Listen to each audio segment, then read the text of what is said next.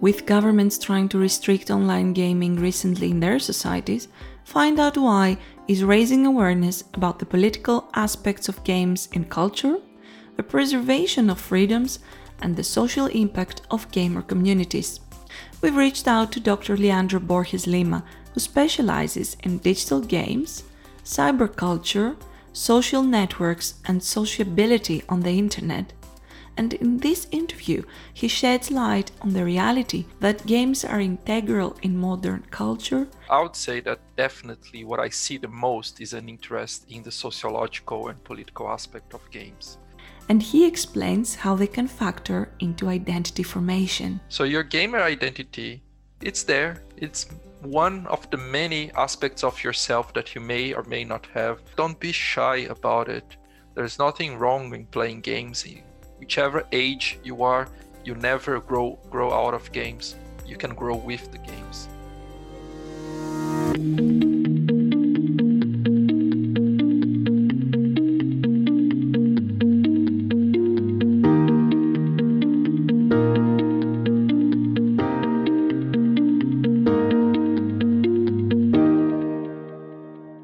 We started this interview by asking Dr. Borges Lima when did games become a study topic in academia and what is his research focus?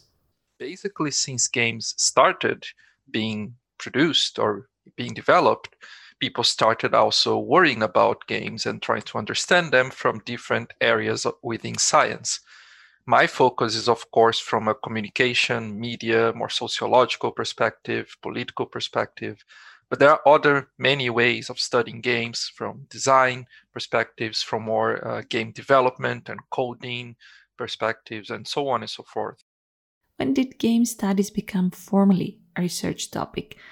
And what is the major advancement you see in the study of sociology and politics of games?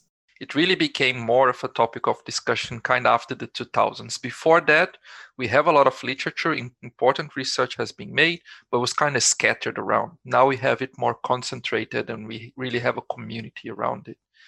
And in this community, I would say that definitely what I see the most is an interest in the sociological and political aspect of games personally, I think there's been a lot of advancement in the application of queer theory and queer studies to games. There's been a surge in that topic in the past four or five years, and it's ongoing.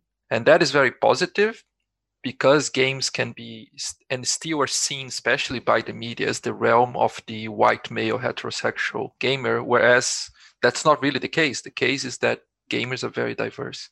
How do you see the role of the player, their agency, in relation to the game itself? In, in my kind of research, I always try to tackle all the aspects that are involved in what I call the video games culture or the video games practice. Uh, so I always try to look at it as a configurative dynamic where players configure the industry, the industry configure the players, but also societal discourses societal problems, uh, our backgrounds, our personal experiences, they configure how we engage with games.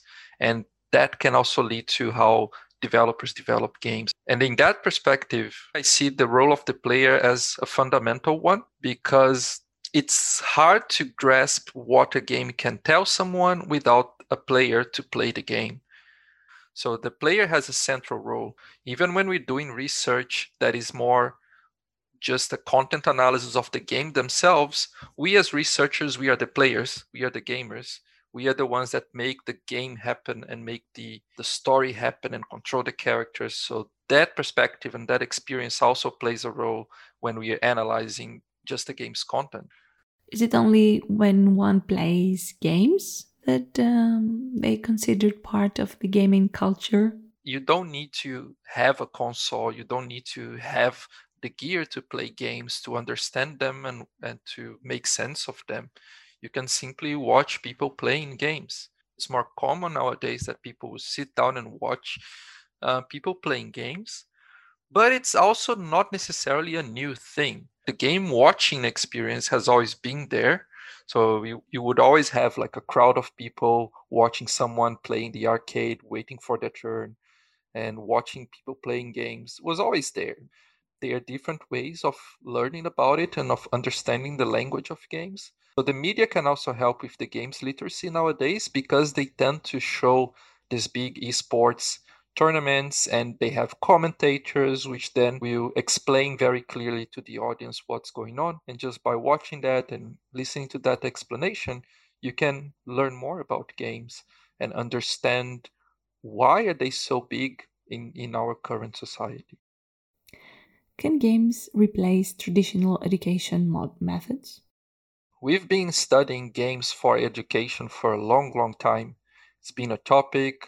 There's there's a field for this called uh, edu gaming, or we can also brand it under the serious games umbrella. And there's a market for it. Companies working on creating games that are focused on educating people about something.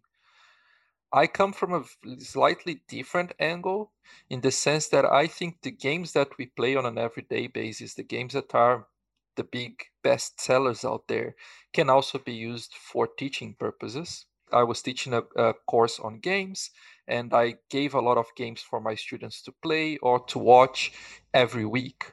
They had to do a gaming diary where they would reflect about whichever games they played or watched that week, which then helped them develop a better understanding of games.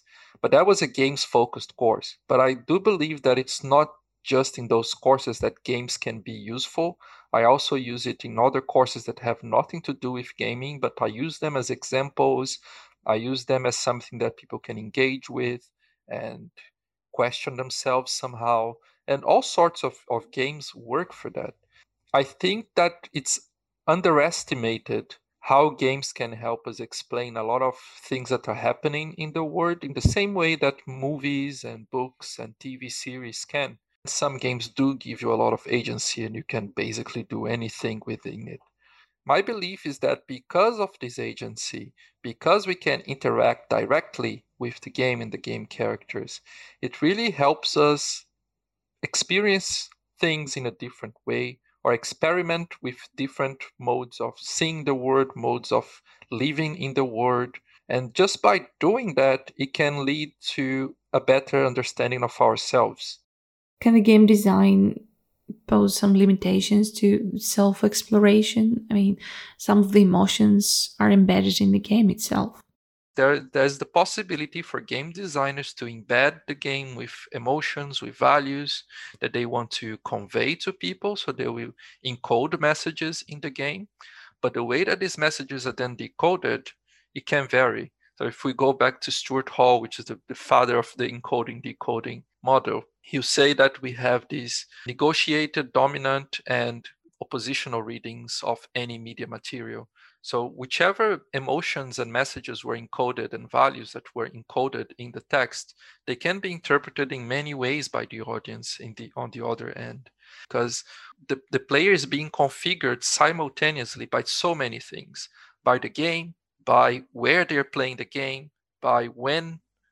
And this scenario also will then impact the emotions and feelings of players as well.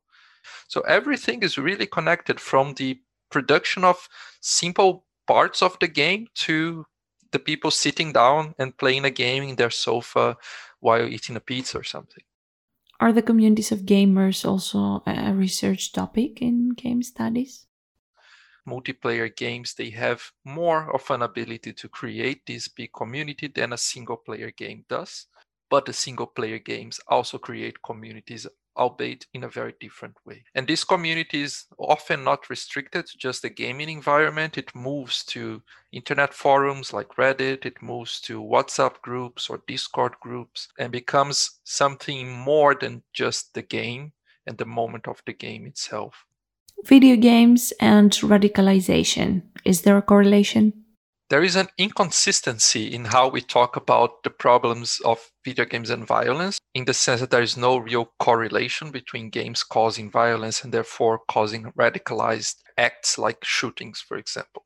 Uh, there's no study that actually proved anything remotely consistent about it. However, another issue of radicalization with games that then is way more dangerous and where the connection is a lot more clear, is a lot more present. That is the connection of gamers with alt right politics. And that is something that we know happens. Back in 2014, we had this Gamergate. The Gamergate, briefly, was a big harassment campaign against specific kinds of creators, specific kinds of games that were, of course, on the more diverse gaming spectrum, uh, female game creators, or games that are not just a war game and etc. Games that a lot of the gamers say it's not, they are not real games. And the Gamergate was very ugly thing that happened within games culture, but uh, was also something that was not totally unexpected.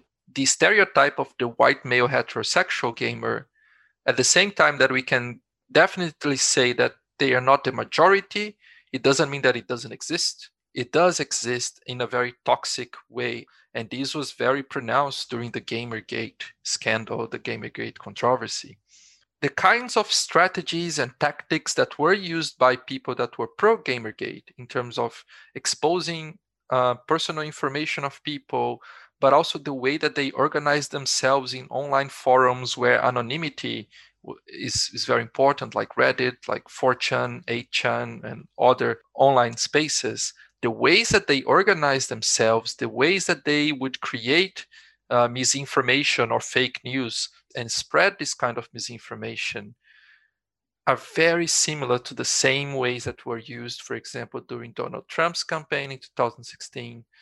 And there is this connection indeed between Gamergate, between these particular kind of gamers that's a very toxic community, and the rise of the alt-right in terms also of their communication strategies that were kind of brewed within the Gamergate campaign even the terminology of gamer is a place of political dispute that is very much connected to this radicalization that is happening, especially among kind of teenage young adults uh, communities. And I had some students that would tell me, I don't identify myself as a gamer because I don't want people to mistake me for a homophobic person, for a sexist person, for a racist person. And that's a dispute again a dispute of, of space a dispute of visibility and voice that i think will be a continuous dispute dispute. I don't think it will ever really end.